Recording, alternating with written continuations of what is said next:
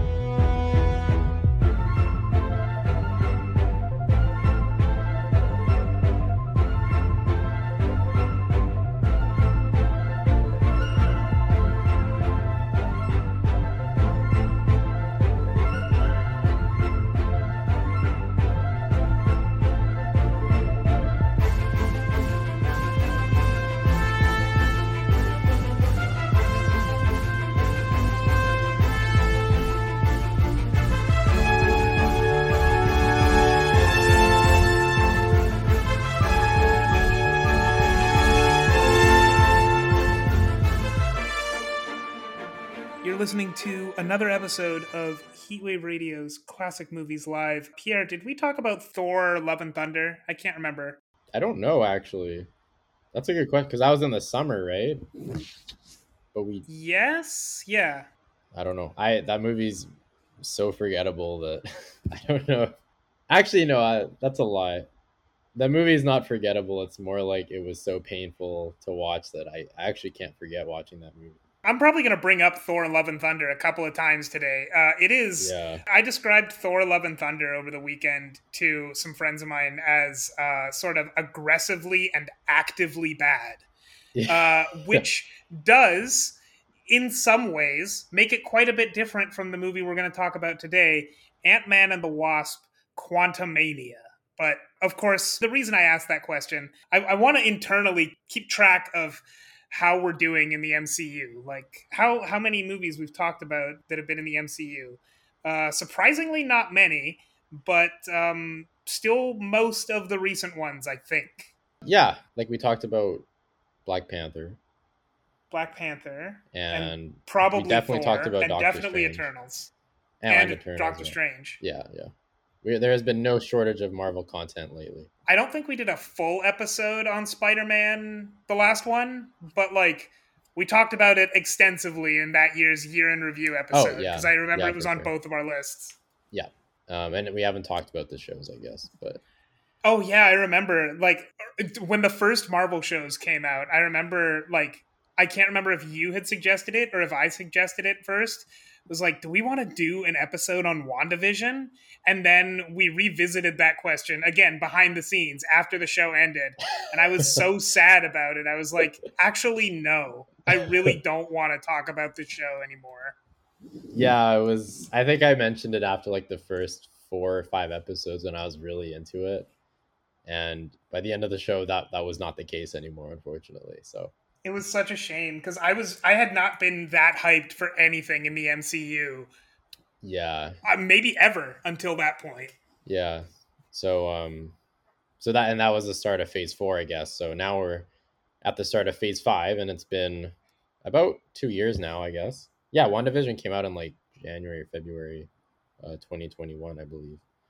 So Was it 2021? Yeah, I guess it was. Yeah. yeah. So we're we're at a I mean, it, it feels short, but I guess like Marvel's had Marvel's phases seem to be around three. I mean, phase two was three years, phase three was four years, and uh, this this one was two years, I guess. But I, a lot of people said it was rushed. I, I think it wasn't so much of a rushed aspect. It was more like nothing really is. It's everything just feels very lost. Where I think in the first couple phases it was all building kind of one general story and now there's mm. uh, they've called this the multiverse saga right but yeah. we've just kind of seen some glimpses of multiverse shenanigans happening but they aren't really connected to anything and then also mm-hmm. a lot of other stories that are being built simultaneously that we don't really know where those are going either like we have especially like with the addition of the tv shows like moon knight introducing the egyptian gods uh, Miss Marvel introducing another dimension, and mutants, kind of. Yeah, and kind of mutants. Uh, Shang Chi introducing another another dimension that we have to worry about, and it's just mm-hmm. like it's it's a lot to follow. And I guess Phase Five seems to be kind of a with them starting with a Kang movie. It seems like Marvel's trying to solidify the fact that this is this is the main villain, and we're gonna be watching him going forward mostly. Yeah, and like I don't know. I don't understand what a Marvel phase is anymore because back in the first three, it was like you'd get a bunch of solo movies and then you'd get a team up movie. And then you get a bunch of solo movies and then you'd get a team up movie. And in phase, I think three, the one, whichever one it was that ended with Infinity War, it, they shook it up a little bit in that some of the movies during the solo phase were also team up movies kind of because captain america civil war was kind of like avengers 2.5 but like it was always you'd get all these movies and then you get an avengers movie. And i understand why there was no movie labeled the avengers in the last year or so.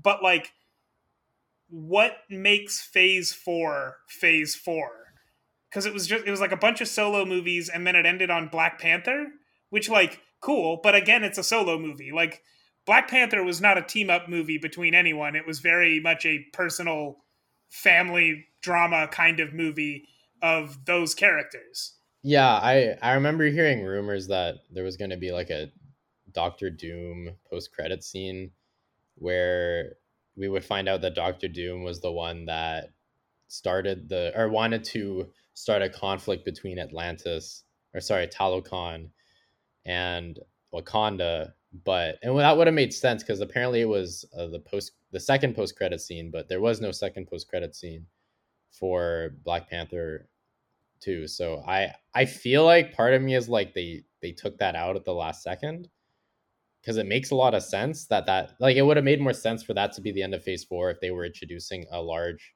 another large overarching overarching villain for the future but yeah like you said like phase four if you had to describe it it was just a bunch of random stuff happening.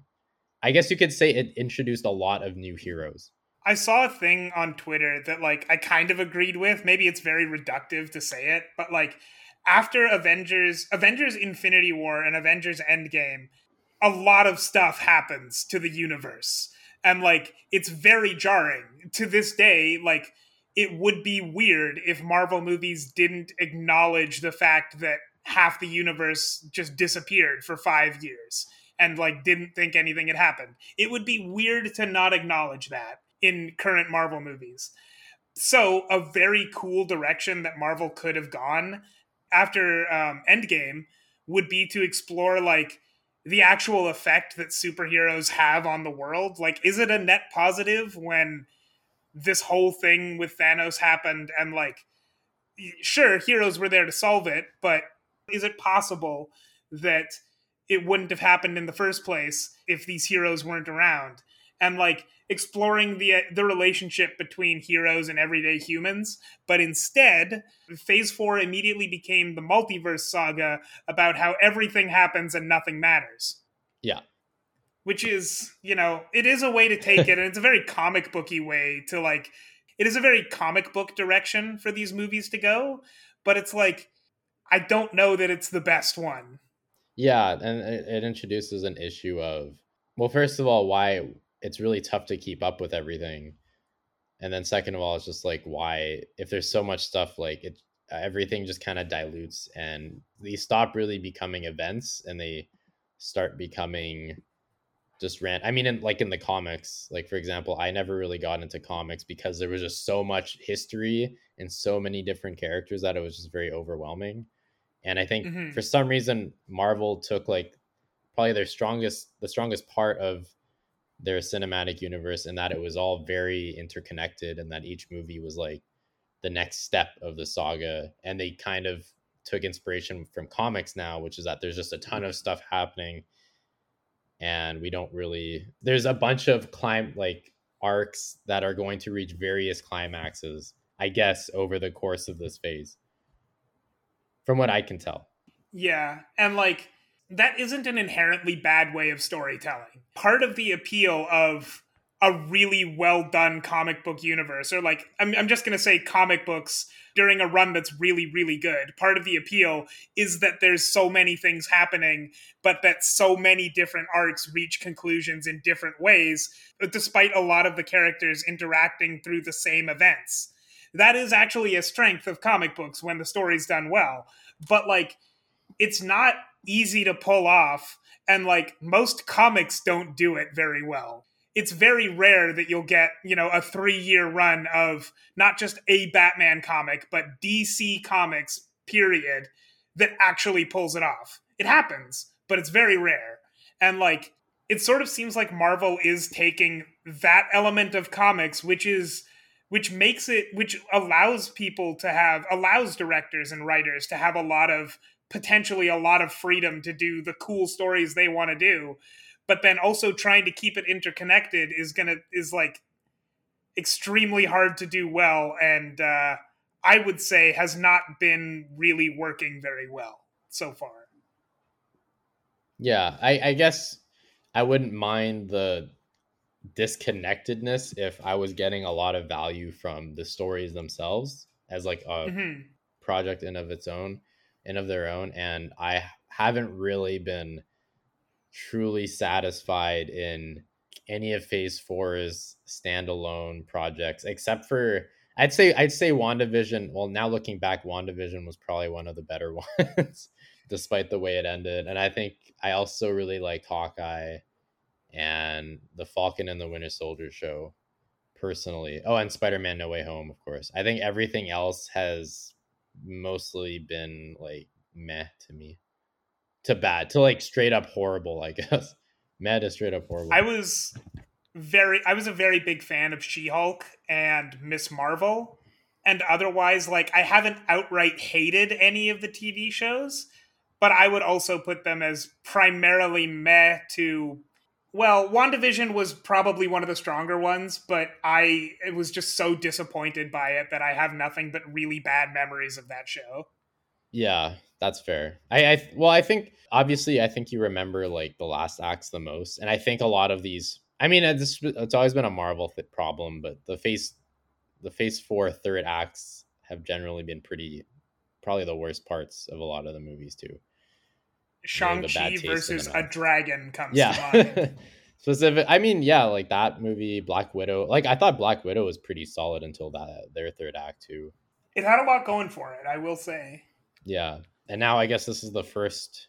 We're kind of at the first Ant Man movie in five years now, which is kind of crazy. Mm-hmm. I don't know. What were you excited for this to come out at first? Were you a big fan of Ant Man? I'm not sure how to feel about Ant Man because when the first one was about to come out, like when the first one was announced, I was extremely excited for it. Because not only was Edgar Wright involved, but Edgar Wright had actually been you can find interviews with Edgar Wright from well before he was approached by Marvel where he's like, I would really like to do like a superhero movie and make it about like Ant Man or something. That would be really cool. And so it was kind of a passion project of Edgar Wright's even before he was contacted by Marvel. And then like Marvel got him to write it and direct it. But then at the last minute, Ed- Edgar Wright left due to creative differences and Marvel brought in Adam McKay to do script to do script rewrites and Peyton Reed to direct. And like that first Ant-Man movie isn't awful, but the biggest thing that stands out to me about it is there's so many jokes that you can see that probably looked great on the page but just don't land. And it's specifically like as i'm watching it i'm like you know what? I'll bet that edgar wright is one of those directors like quentin tarantino where he'll write his script and like he writes his script in a way that anyone else can read it but only he can really direct it and make it work the way he wants it to. And it sounds like they got his script and couldn't pull it off because they're not edgar wright. And like the first one wasn't awful it was just sort of like disappointing. And then the second one I actually liked better because it felt more consistent, but it was overall a much weaker movie. I just thought like I liked seeing Peyton Reed's vision be just Peyton Reed's vision, even if I didn't think that vision was very good, versus Peyton Reed trying to interpret someone like Edgar Wright's vision. And then uh, this is the second one that is just all Peyton Reed kind of. I guess it was written by one of the writers of Jimmy Kimmel.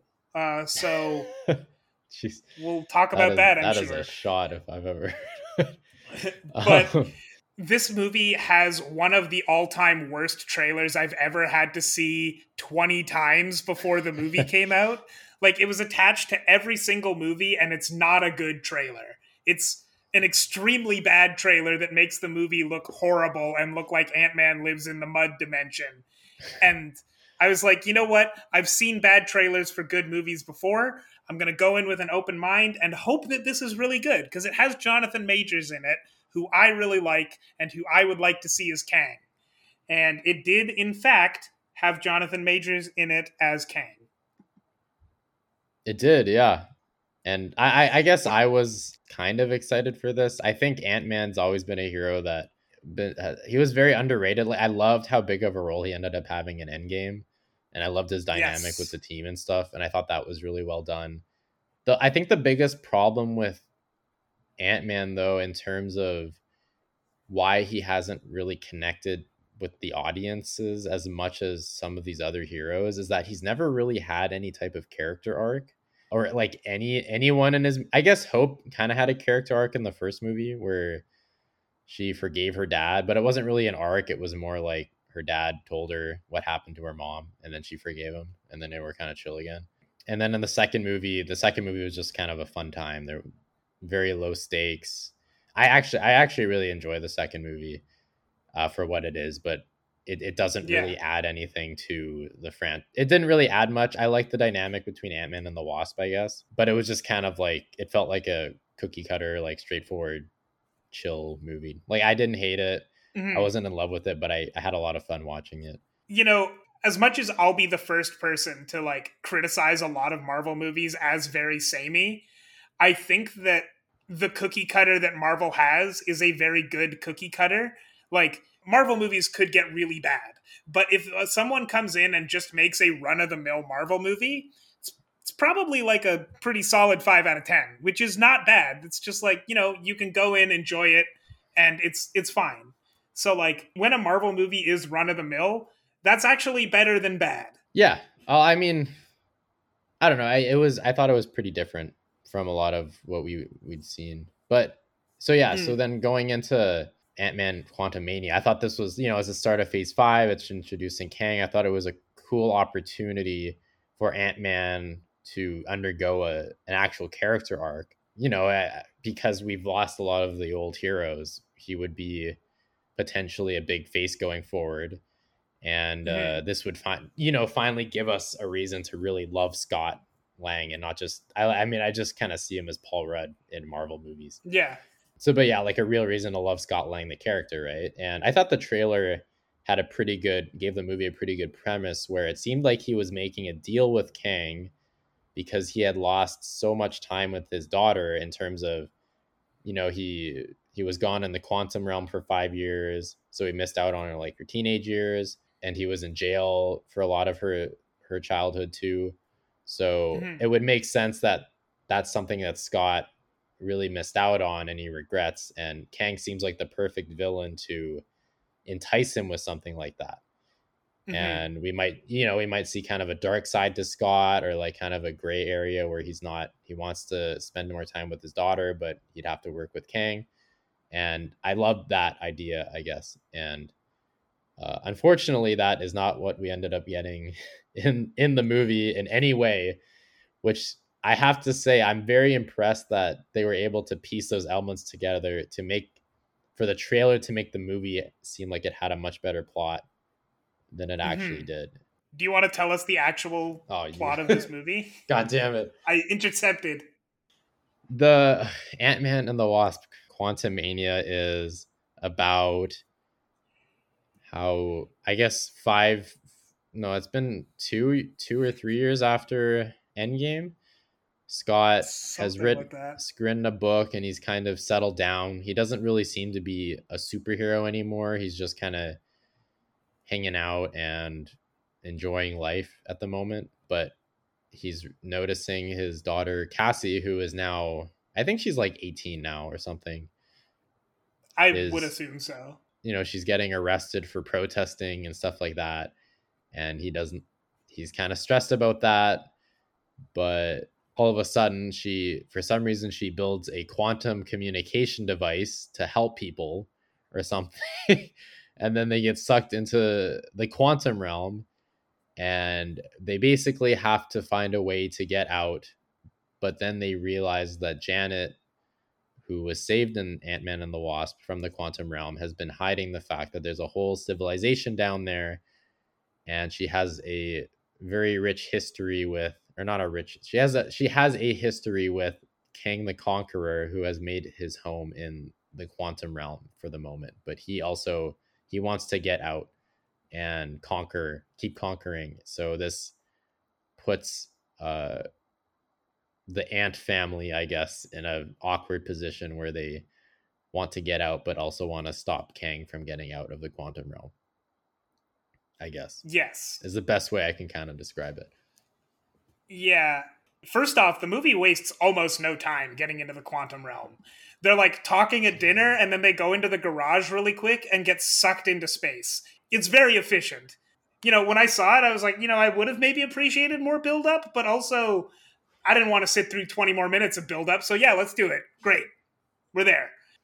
And then like as soon as they get into the quantum realm, they kind of split into like two teams and have almost like they they do different things but like not really they neither team quite has like a full story scott and cassie go and find some rebels uh, that ask them how many holes they have in their body and then the rest of them go and find bill murray who talks about uh, sleeping with janet so yeah, you know, aggr- he aggressively talks about that for like his entire yeah. like conversation there. It was very weird to watch. I I hate to say it, but like the humor in this movie is very uncomfortable. Like I wasn't like really irked necessarily. It's not like extremely cringeworthy or anything, but just like I don't I don't know. Ant-Man 1 and 2, like your your mileage may vary how how funny you found those. But like they're they're much more comedy movies than the rest of the movie than the rest of the Marvel movies are and like it's intentional and the jokes are like they're they're decent usually. The humor is the focus. Like if the humor doesn't work then the movie doesn't work. And I found that in this movie like 9 times out of 10 the humor just did not work. It wasn't like aggressively unfunny the way that Thor Love and Thunder's goats were, but like it just it was so weird. Like a lot of the jokes were just like I don't know. A, a, a lot of the jokes were like PG 13 sexual jokes. And then, like, the person who should be funny, Paul Rudd, through most of the movie, is just taking himself really seriously. Like, he gets a couple of jokes in every now and then, and he's Paul Rudd, so he delivers them well. But, like, a lot of the movie, he's scowling and going, I need to save my daughter, which just, like, I get it for Ant Man, but it doesn't really like I get it for the story that they want, the character arc they want for Ant Man, but it never feels like it. It feels unearned, and because it feels unearned, it also doesn't feel like it's any like it doesn't feel like his character beforehand, and it doesn't feel earned enough to like count as a character arc in this movie. Yeah, I well, Scott. I mean, one one of the best parts about Scott is that he he does have such a a loving relationship. He's like he seems like the the best parent of, of the Avengers, I guess, other than going to jail and stuff. Well, at, at the very least, he's got the best parental intentions. Like he wants yeah. to be a good parent, and he he is when he can be. Yeah, uh, so that's like a, a big part of you know the heart of his character, and it just I think a a big problem this movie had was that Kathryn Newton, as Scott's daughter, just wasn't it. Like I think she was she acted really poorly in this. I think the character herself was written really poorly. Like her motivation, just like I I, I get that she wants to help people, but it just feels very I don't know, over the top. Like she was criticizing Scott for not helping people enough, and it's like he he he was in an, Endgame. He saved trillions of people, and uh, or like in the in the universe, right? And then yeah, he's also been you know he he went to jail. The first time he went to jail was because he he wanted to give money back to people that were being robbed by a company, and like that was a very like I mean that's why he was picked to be Ant Man because he he usually has very selfless intentions despite mm-hmm. the fact that sometimes he, he could have been a lot more selfish, uh, which would have let him be with his daughter. You know, so yeah. it's like a it's like a very weird arc for her where she's inspiring her kind of arc is that she's inspiring people to fight, but she's not an inspirational figure in any way. And I think like early on, they say they sort of establish that Scott Lang has been coasting off this book and just talking about all the cool stuff he did in the past. But like the point of bringing that up is for us, the audience, to believe to to believe Kathryn Newton when she says like you don't help people anymore. What have you done lately? But like the problem is that uh, those two years where he's been doing nothing aren't really well communicated. So when his family is like, "Oh, you don't help people anymore," I don't believe them because the last time that I saw Ant Man was in Endgame, and every time before that, like you said, he's always at least trying to do the right thing. So I have never seen him be an arrogant dick about the things that he'd done in the past and, you know, coasting on his success.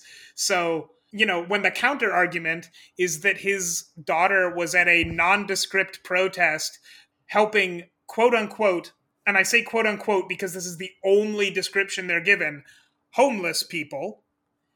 It's like, okay, that's great, but we never see that. We don't know why she was there. We don't know why these people were homeless. We have zero context for any of this, but she is there helping homeless people. Therefore, she is a good person don't get me wrong, helping homeless people is a good thing, but like this movie gives her the it, it gives her the task of like doing this thing that every single person would agree is a selfless act in order to avoid actually giving her a cause that she supports or a reason that she's trying to help people or any specific good guy characteristics. She's just doing an unambiguously good thing that might also get her in jail. Yeah. Yeah. I, I would have preferred if she was actually kind of a criminal. I think that would have been good. Um, yeah.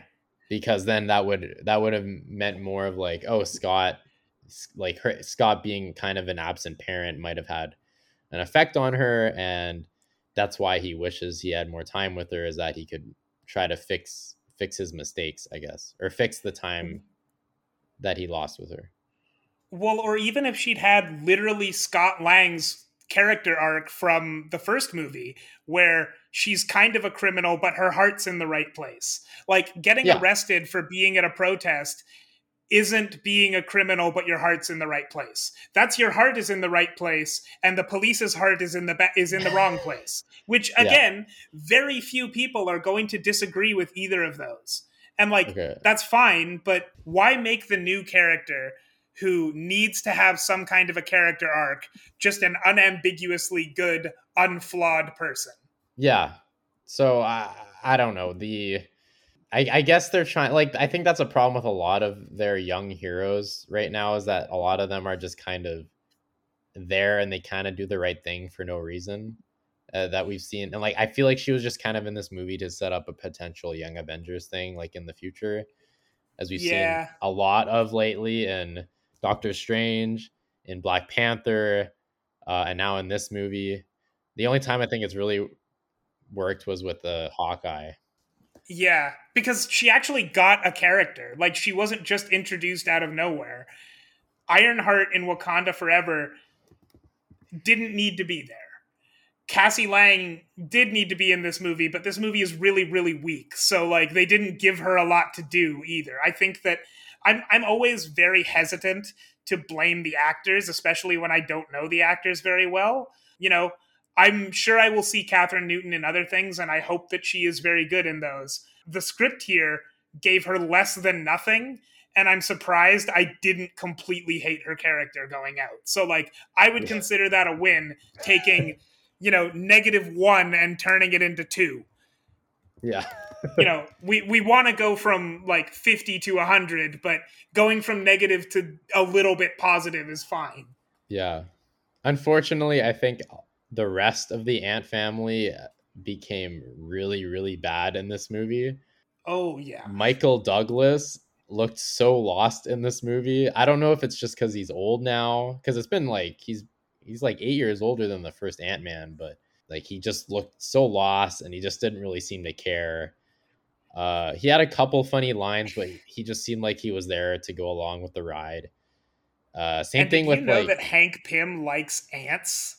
Because this Yeah. movie will never let you forget it. Like It's- every time he's on screen, he's like, "I like ants. I just like ants. Okay, I love ants. You guys seen some ants? I like those."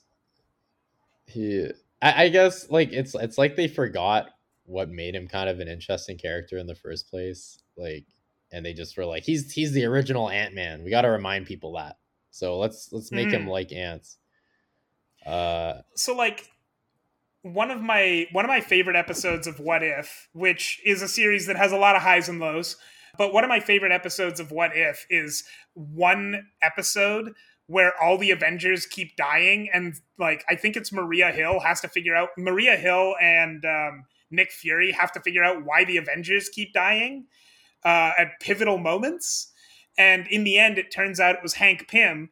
And like Hank Pym revealing his motivations at the end is not as strong as it should be. But that's the interesting side of Hank Pym. Make Hank Pym the guy who doesn't really like being a superhero because uh, he's too full of himself and he wants to be the best.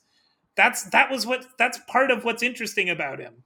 Not that he likes ants. Sure, he's allowed to like ants, but that's not the cool part. yeah I mean, if you go into the comics, Hank Pym is straight up a villain, and like you know, I don't want necessarily to.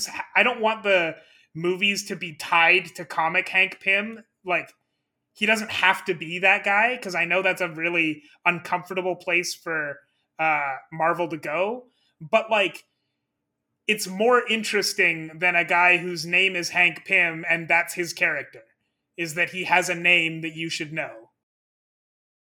Yeah it's just i don't know it's really unfortunate that this is such a big character in the comics with a rich history and he's been reduced to liking ants and then Yeah. i did kind of i thought the well, the one time he made me laugh was that scene where he's driving the the goop car and he's just like i'll drive and he puts his hand in the thing that was actually pretty funny it was like it felt like like a like a family rom like road trip movie for a sec.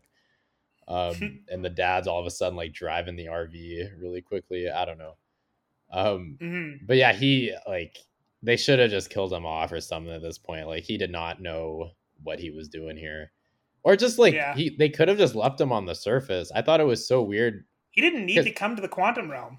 No, I I think like just having Ant like Scott Scott and Hope down in the quantum realm would have been fine. Maybe like Cassie too would have been cool too, but Yeah. uh yeah like i guess they had they brought him down because it felt like they they had to fulfill some contractual obligations or something um same thing with janet like michelle pfeiffer was just so boring in this movie she's she's used as pure exposition and she doesn't really have any character in this and, and the little character she does have doesn't make any sense because her whole character is basically i don't want to talk about this even though if she did talk about it, it could save their lives, essentially.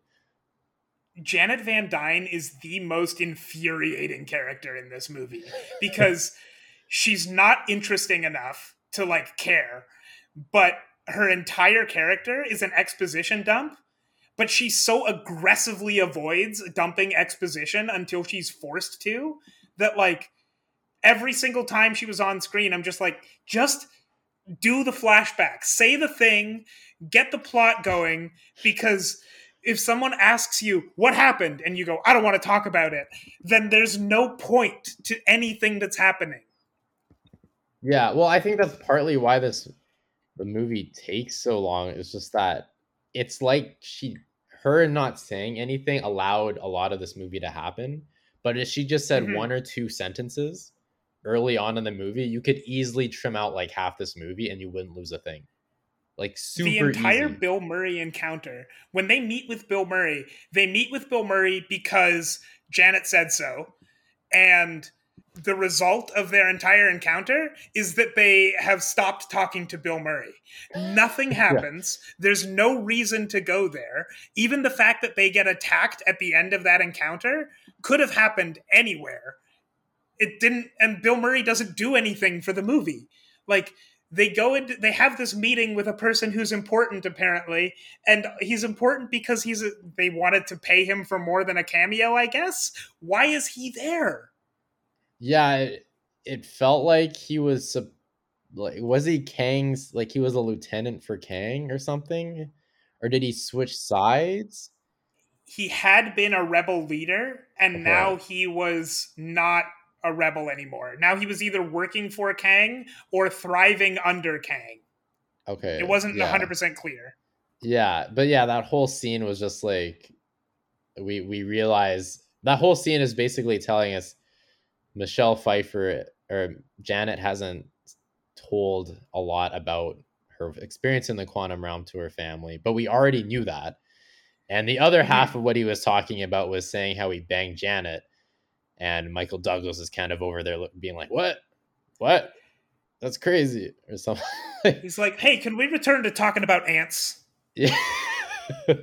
like it's so it was such a weird like a weird scene. I don't know. And and meanwhile we have Ant-Man and uh, Cassie talking to the rebels who like don't really add anything to the movie either. Like they're they're kind of part of the plot, but a lot all the rebels are just really weird people that I can't really see organizing a a, a, freedom fighting force. Like they're a bunch of idiots is the best way I can describe it.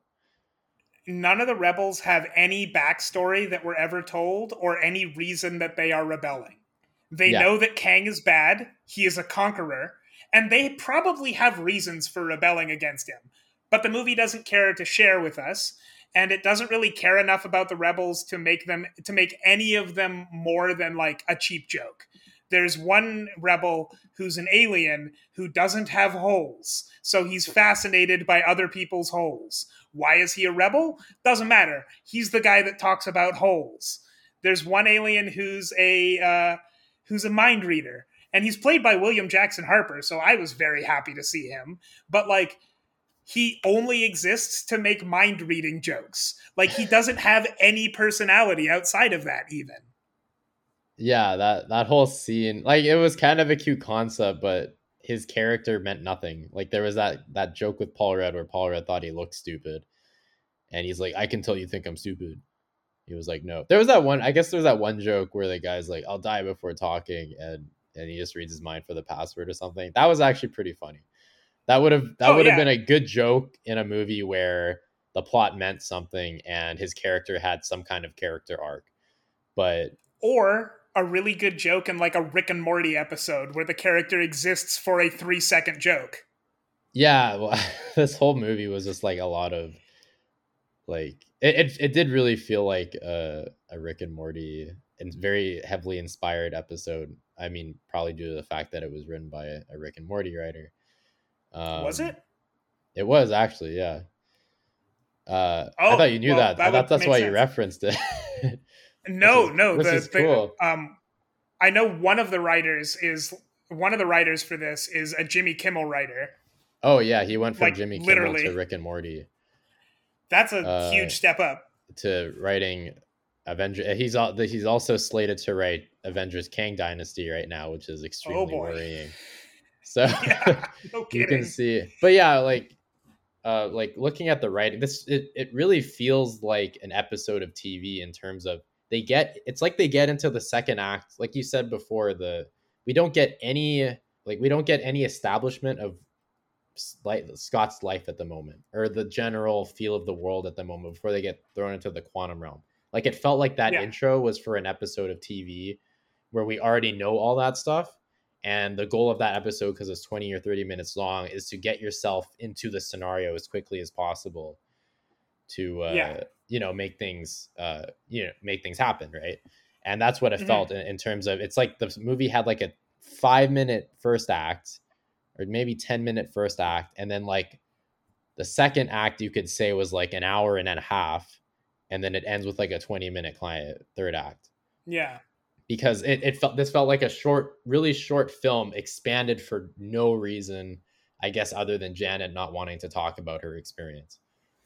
So those flaws really i mean it's it's something i noticed too with like if you look at doctor strange i also felt the same about that where like america chavez comes into the plot like 10 minutes after we get an intro to doctor strange's life which is basically like he was at the wedding of his his ex and Mhm. we go right into the action after that um, that was also written by a rick and morty writer and then I guess you could say this isn't a Rick and Morty a TV writer, but I thought Thor: Love and Thunder felt very, very similar too.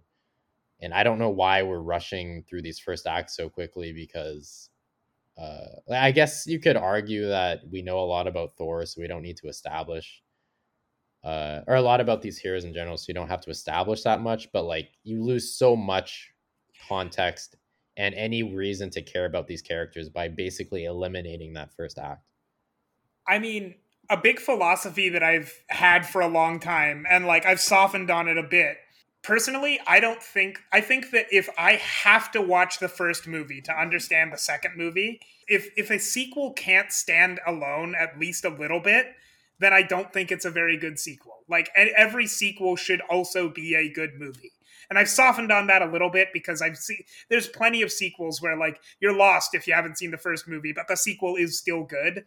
Yeah. But the point, the reason I'm bringing that up is like in a good movie, you have a first act that establishes what the world is like before you get into the second act. And that first act doesn't always have to be super long, but like you miss a lot if you rush it.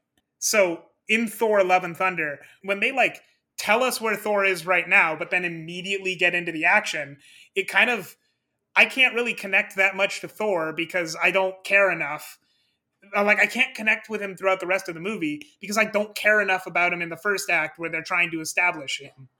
Even though I know Yeah. who Thor is, like you're not going to surprise me with what's going on with like I know Thor's backstory at this point. I've seen what seven movies with him in it.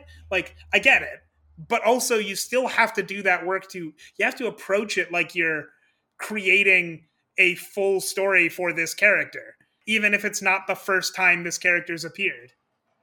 Yeah, I, I want to like also like you said earlier. The pro- a big problem was that there was no establishment of what they were talking about in the second act, like with Mhm. if, if they establish that Scott has been really lazy and doesn't really he doesn't really care about saving people anymore, we could get a scene where cat like we see that in action, like maybe Scott's walking past like a fire or something, and but he would rather go, I don't know, hang out with with uh Hope or something like that. And he says like I- literally one minute where Cassie is actively like protesting at like on behalf of homeless people and Scott walks by without noticing.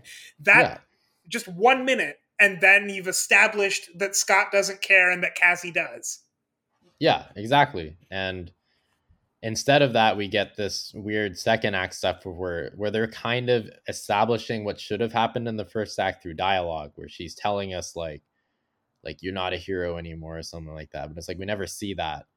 And we we don't feel any recognition towards that. And also the movie would have Mhm. saved a lot of money shooting the first act like in the real world. like Yeah. there's like no disadvantage to it at all. So I don't really know why it was structured this way, you know. So yeah, and I, I like uh, the the other characters suffered. Like the last protagonist I want to talk about was Hope, where I loved Hope in the the second movie. I thought she was a great mm-hmm. superhero, and we haven't really seen her in the Avengers movies. So like the- the Ant Man trilogy is like the only place where she really got to shine.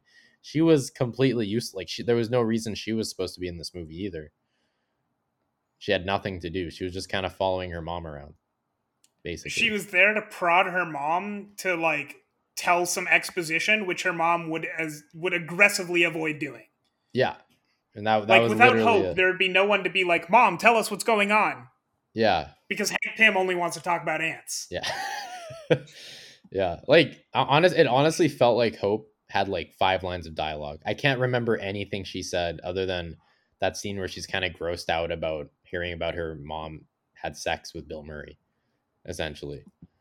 Um, yes. That happened. it's Correct. really weird and that's really weird for like the title one of the title characters to be that stripped back from everything so Yeah. In the credits of this, this isn't really a spoiler because I'm about to tell you something about the title of the movie.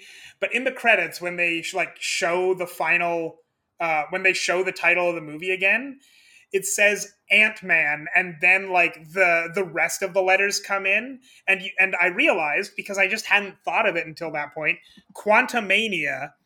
The word Quantumania has the letters ant and man in that order inside the word.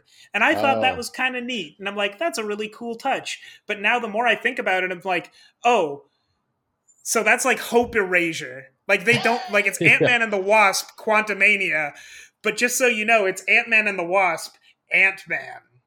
yeah it's uh it's kind of unfortunate that you know marvel is saying they're being such a so forward thinking with their female heroes somehow stripped one of one of their only ones back to like like minor character status And the two female heroes they introduce in this movie, well, kind of introduced. Janet Van Dyne was in the last one, sort of, but she wasn't like a huge, huge presence. The two that they introduce in this movie don't get anything to do.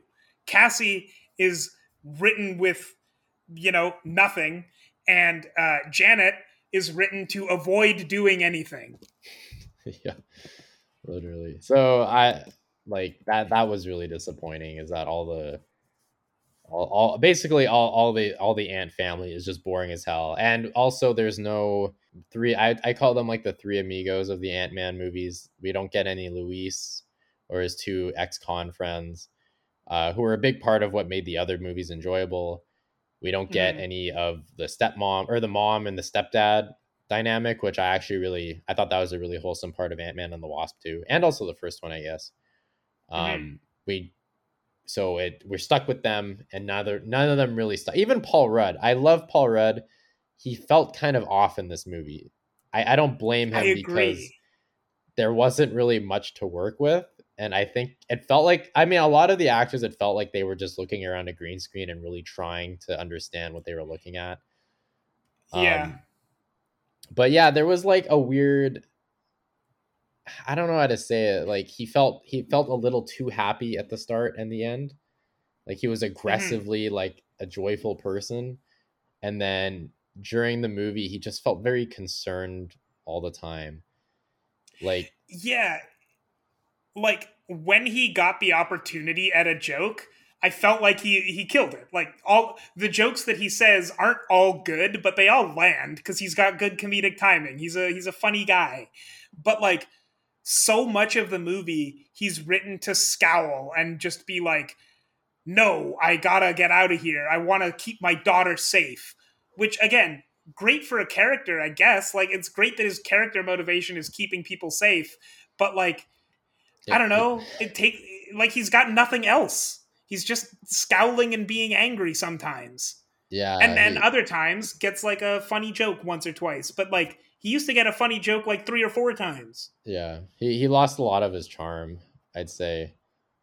And it, it wasn't really made up for in drama. I I, I did really like that there's a he has a fist fight with Kang at one point in the movie.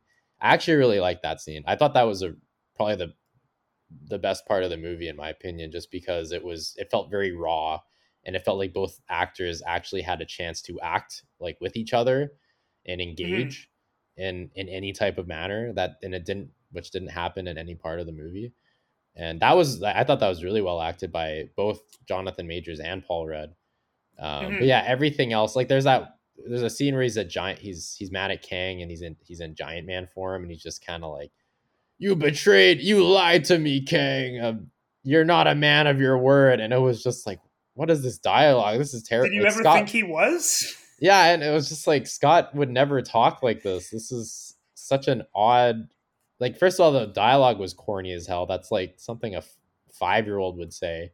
And then also, like, it just felt very out of character for Scott out of nowhere. I don't know. It was mm-hmm. it was weird. Uh, so yeah, I don't know. They, this movie was kind of saved uh, by its villains. Not saved. I shouldn't say was saved. It? it wasn't saved. It was made viewable by its villains. I would say. I mean, it was made very interesting. I don't, I don't know if I liked the villains. Well, that's not true.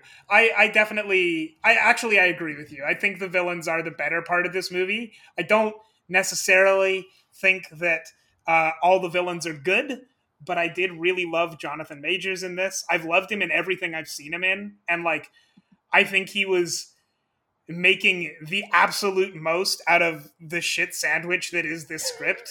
I'm sorry to say that, but like it's not good. And Kang was at least after seeing Jonathan Majors in this, like I think his performance in Loki is amazing and his performance in this did not make me want to see him any less as Kang. Like I still I was still watching this and I'm like I I do like this guy. I like him a lot. I would like to see him again. Yeah, he was it was so weird. It, it felt like he was acting circles around at least like Michelle Pfeiffer honestly. and whoever else he, I guess he only really shared the screen with Michelle Pfeiffer. Uh, I guess like Paul Rudd too. I kind of liked his and Paul Rudd's dynamic. I think they were by far the best actors in this movie. Um, mm-hmm. But yeah, Kang like he was he was magnetic. I don't know why it took so long to put him in the movie in the first place because it felt like everything was leading towards him. He comes in, I want to say like an hour in, um, mm-hmm. but once he comes in, he doesn't like it's it's kind of already a third act. I want to say when he like finally arrives and he doesn't really do much. So yeah, it was like an odd thing for him to be the main villain due to how passive he was. But yeah, but like I mean, acting wise, I thought he was great, and I, mm-hmm. In some ways, I I think there was there's a couple. If I don't want to spoil any post credit scenes, but we see him in a post credit scene, and it is it's absolutely hilarious in probably the worst way possible. So like I w- what I'll say is watching Jonathan Majors in this movie, I was like, I'm excited to see more of this villain. Seeing the post credit scene, I was like, oh, I don't know about that one. I am no longer excited to see more of this villain. I'm I'm still excited because I like Jonathan Majors as Kang, but the post credit scene made me very worried for what the scripts are going to look like and what the stories are going to look like for the next for the next couple of movies. Yeah, which sure. I mean, this movie should have without should have made me worried without post need for a post credit scene, but still. Yeah, yeah. I guess it's it's a good thing they have a good actor, sort of. Yeah, I'm, I'm yeah. happy about God. that because that's the only thing that could maybe really benefit these future Avengers movies. Although based on based on the names of the next two Avengers movies, I am a little bit worried about how that's going to work out oh, because oh yeah, for sure. it, to me to me it feels like I know roughly the stories that they're trying to adapt and they're both stories that really shouldn't be rushed and it feels like they're being rushed. And yeah. like we haven't even gotten there and it feels like they're being rushed. For sure, yeah. And also his powers seemed a little he felt he felt very overpowered at first and then oddly underpowered for the finale. Which I mean I I feel like that's been a problem with Marvel movies before, but here it just felt especially odd considering this is again supposed to be like Kang the Conqueror. He's he's the most powerful being in the multiverse, from what we can tell, and uh, mm-hmm. he got defeated by a bunch of ants essentially. So yeah, I don't know. I don't know what's going on there, but I hope I hope he's made to be more of a better villain in the future, power wise. Yeah, yeah. I I hope he gets some very good writing because Jonathan Majors kills it even with bad writing, but he'd be amazing with good writing. Yeah, just give him something to work with, please, and he'll do great. Yeah, please. Because so far he's had this movie where he didn't really have much to do, and then Loki season one where he basically had to carry the, the entire climax of that show. Yes. a 20 minute exposition scene that he somehow made kind of interesting to watch. And it, oh, it, I mean, it amazes like, me that he was able to do that.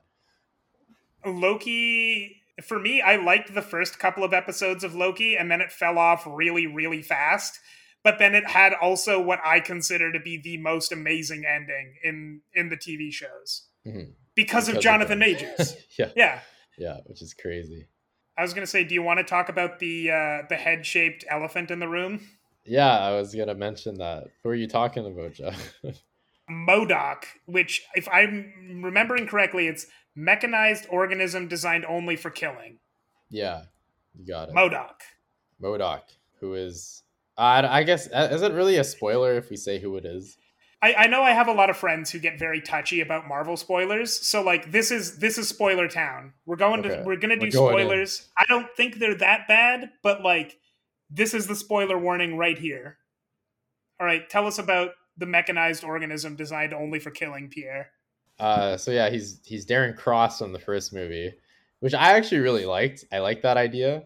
Mm-hmm. I think MODOK was probably the only if he felt like the only character that actually belonged in this movie. Yeah. Uh, and I say that in like a good way and a bad way, I guess, where he's just I actually like I, I honestly I really liked his character. I thought he was so ridiculous and so weird that I mean like there's no other villain like him. And like the the the continuation of his his grievances towards the ant family I thought was like really funny and and kind of how pathetic he is in a way. I I, I did I wish they made him a little more dangerous and more of a mm-hmm. threat to the main characters because you know he's a mechanized organism only designed for killing and i thought i, I wish we kind of made him more of we saw him more as like the second in command to kang we kind of just see mm-hmm. him he's there beside kang in a couple scenes but he's not really seen as a, someone with any power or respect right which i guess is kind of the point but yeah i don't know i i every time he was on screen i i laughed in a good way, I think, because it was just such a funny concept of a character in every way possible. Hmm. I'm really split on what I think think about him because you're right. He's a ridiculous character, honestly done pretty well, but also he was so freaking annoying.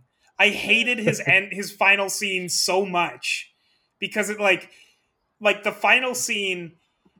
Look, none of the emotional beats in this movie really hit, but the final scene with MODOK almost had emotional beats, and then he's just like he's doing that classic like Marvel making a bunch of jokes instead of like actually letting anything have emotional resonance. And I'm like, dude, shut up, please. But most of the time when he's around, I also thought he was really funny. Uh, there's one scene specifically where uh, Scott is like he's in a probability realm or something. I can't remember what it was called, probability field. And like he's got a radio where he can contact MODOK, and he keeps saying Daryl, Daryl, Daryl. But then when he says MODOK, MODOK's like, yeah, yeah, what's up? Yeah. like he just won't respond to Daryl, which Darren. I thought was really funny. Darren, Darren, that's what it was. Yeah, the, I, I loved how aggressive he really took that moniker seriously and it like there was really no reason for it. Like, I don't know why you would want to be referred to as MODOK. but like apparently he like really liked it. And yeah. I, yeah, that that scene you're talking about, the death scene, or I guess yeah, we're in spoilers, right? So it's fine. Yeah, yeah, it's spoiler um, time. It was really sad in terms of like like this is a character who had a redemption arc from the first one. He was always, I think he was always a tragic character in that he seems like Pym particles made him insane and he was just kind of dealing mm-hmm. with his mm-hmm. mental health, right? And then he only further went into mania once he got into the put into the quantum realm. So I don't know, it's just kind of cool to see that kind of come full circle. The problem is is that he was still teased and made fun of when he was dying. Yeah. But also that was probably the funniest part of the movie for me, which is why like I'm conflicted with that too where like it felt like it felt like a really funny skit if you like look at it as like yes. its own thing and probably honestly one of the funniest things I've seen in a Marvel movie like ever. But if you actually look at him being in this movie, it's just kind of ridiculous. Like his whole arc is basically he's the only character with an arc in this movie. And his character mm. arc is he's evil and insane. And then Cassie says, Hey, you should stop being a dick. And he's like, Oh, okay. And then he changes and then he sacrifices himself to defeat Kang, but his I feel like his sacrifice almost wasn't really needed. Like it was kind of like it just kind of happens. You're yeah. Like, oh, okay. And then the ant family makes fun of him while he dies, which was like yeah, it's like on its own as a scene, it's really funny and it really works. In the context of his character arc, it robs him of like like it just it just steals the end of the character arc. It makes it like like the whole thing should be coming full circle, and at the end, it's just like it just sort of it just sort of ends because they don't let it have they don't give it any gravity at the end. Yeah, it was which so like I don't know. It doesn't need to be. He, he doesn't need a dramatic arc at the end. Like uh, not a dramatic arc. He doesn't need like a big dramatic death scene. But like I don't know what it is that we got, and it just doesn't. It just doesn't work. I don't know. Yeah. I don't know why. I'm so conflicted on that scene too, because you're right. I yeah. agree with everything you're saying. I, I think the only reason I like it is that the rest of the movie is complete trash. So I just don't care. Like I've, I've just I just gave up by that point. Like I was like, this is not going to be a good movie. So I was appreciating each moment that I could find as its own thing. Really fair. Yeah, and which was unfortunate. So you know, actually, the, the more distance I have from it, the more like I I think I I've started like thinking back on it a little bit, and I uh, definitely have decided on my favorite scene from the movie, which mm. I remember I didn't like in the moment, but the more I think about it, it's really funny actually. Right at the end, in the epilogue, uh, Scott goes and buys a birthday cake for Cassie, who does not her her birthday is not anytime anytime soon. Mm. But like he's buying a birthday cake to make up for lost time, which is sounds like a funny joke, but like it's not even delivered as a joke, so I don't really get it. Mm-hmm. But anyway, he buys this birthday cake from his Baskin Robbins manager, and the Baskin Robbins manager, played by Gregg Turkington, he points out that this is the first cake he's made since like 1997. And uh, very last scene of the movie is Scott taking a bite of the cake and then going, "Oh God!" and then it goes to credits because it was a really bad cake. Yeah, but it's, like, it's such a bad joke. Like, yeah, I know, but like, I don't. But the more distance I have from it, I'm like, wow, that that that's that's a nothing joke delivered with just like perfect comedic timing. But it doesn't. It only makes sense later on. You got to think about it. It's a thinker. Yeah, it's a thinker movie. Yeah, I I'd say like to sum it up, like the oh I, okay uh, wait to sum it up, I would say that the movie is so bad and weird that I can't believe this was made by like the biggest media conglomerate on the planet um and with a 200 million dollar budget but almost the fact that this was made by such a big company and is so bad is funny. And I kind of appreciate the movie because of that. The CGI, like, absolutely abhorrent. Like, this was like early 2000 CGI. Uh, the writing, like we said, is like completely juvenile. It, it felt like a 13 year old was like was like writing some of the punchlines in this. Um, the Uh, acting. sorry, was speaking was of the terrible. CGI. Oh yeah, Sorry, speaking of the CGI, really quick. Did you see this movie in 3D? no, thank God. Yeah, good. Uh, I saw it in 3D, and the only thing that the 3D did was make the whole thing dark. So, Yeah. like, not only did it not look good, I couldn't even see it very well. Yeah, yeah, it was very like I don't know why the quantum realm had to look so ugly. Like for such an imaginative place, like they chose a, a really bland color palette. I guess is the best way to describe it. Yeah, it reminded me of like Loki if all the worlds had been lifeless instead of Yeah, you know that that was Loki's biggest strength is all the worlds had their own personality. There Yeah. weren't that many of them, but they all like they all like felt real. Where the quantum realm was a space desert until it didn't need to be a space desert anymore. Then it was a future realm. yeah, yeah. I like. I can't believe the CGI was approved for this. It looked insanely bad, and I think that's part of like me. And like the extensive use of green screen is, I think, what also really damaged the actor's ability to act in this thing. So, you know, like all of those things added up, it's just like I can't believe this movie exists and is the first movie. It was approved as the first movie of Phase Five, and for that reason, I I kind of enjoy it because of that. But it is is probably I remember some people saying this was like like the the reviewers kind of overly trashed this. This is definitely like one of the worst Marvel movies. I think it's like I placed Thor: Love and Thunder slightly below it because at least I enjoyed some of the jokes in this. Um, Thor: Love and Thunder was like painful to watch. So like this is slightly above it, but they're both a completely trash movies. Yeah, I think like the, the only thing that I will actually give Thor Love and Thunder above this, and this doesn't sound like a compliment, but it actually is, Thor Love and Thunder is aggressively bad. Every scene of it is so painful to watch that like it was a chore sitting through it. This movie, I mean, I had to keep a lot of it in my head to like talk about it on this show, but I'm not going to remember this movie in 3 months. Thor, I'm never going to forget because of like how bad it was. This movie is like it feels kind to say it's really aggressively mediocre, but it's very forgettable.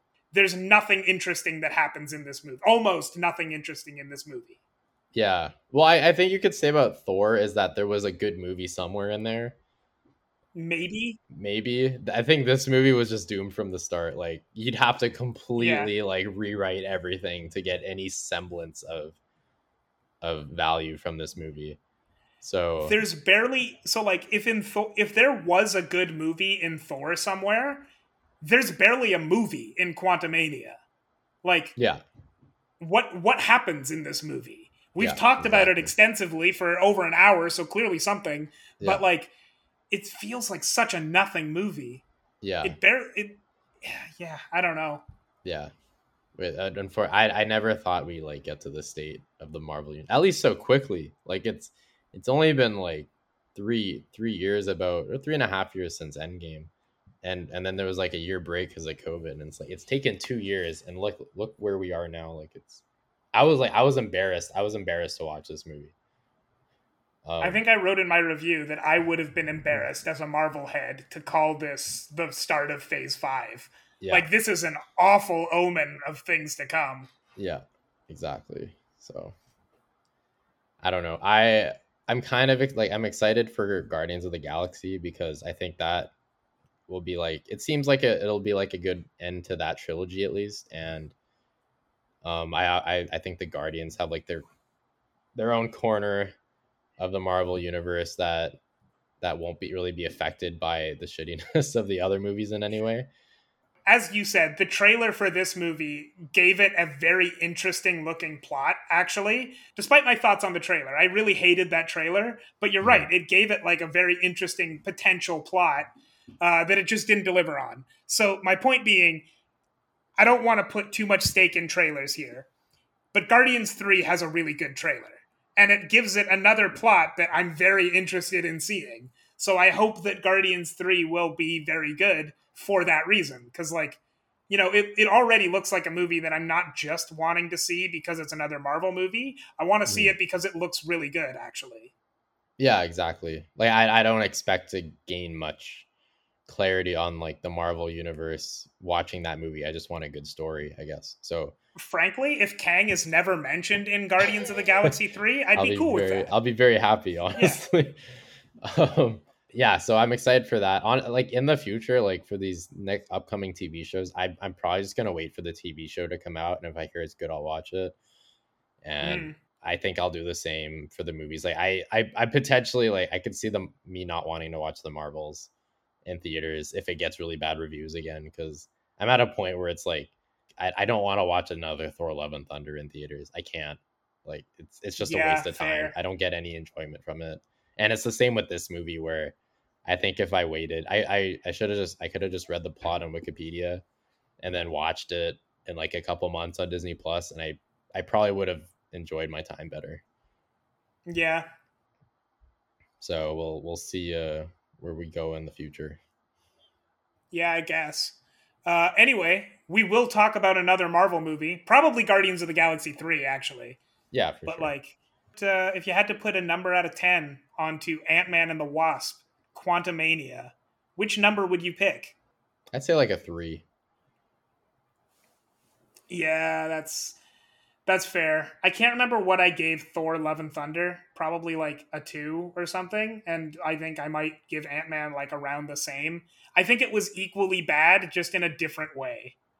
In a way that I enjoyed better actually, Yeah, but like not much. Still bad. yeah, Yeah. yeah.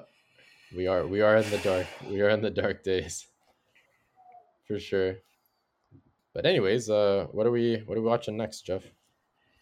Uh, next up, we are actually going to finish off our Oscar movies. We're going to finish the Best Picture. We took a quick break from talking about Oscar Best Picture nominees to talk about uh, something that you'll never hear about at an award show ever again. And now, next, we're going to talk about Tar and Women Talking. I believe that's going to be the next one. Very cool. So, you excited? I think you're really going to like Tar. yeah, I, I keep I keep hearing Tar's great, so I'm uh I'm excited. across two podcasts now. I'm I'm at least the second person to say you're really gonna like Tar. and it's probably yeah. the third time I've said it. Yeah. yeah, I don't I, I I think it'll be cool. I this movie in general I mean this year in general has been great for Oscar nominees. I've been really happy with all of them so far.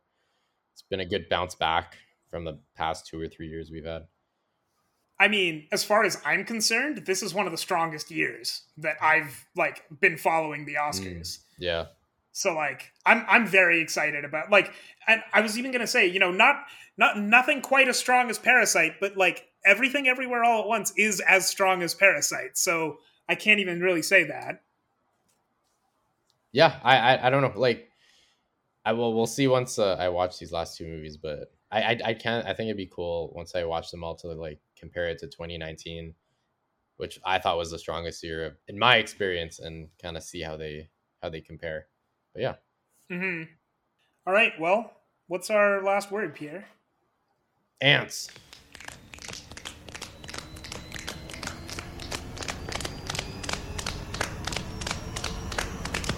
Ants.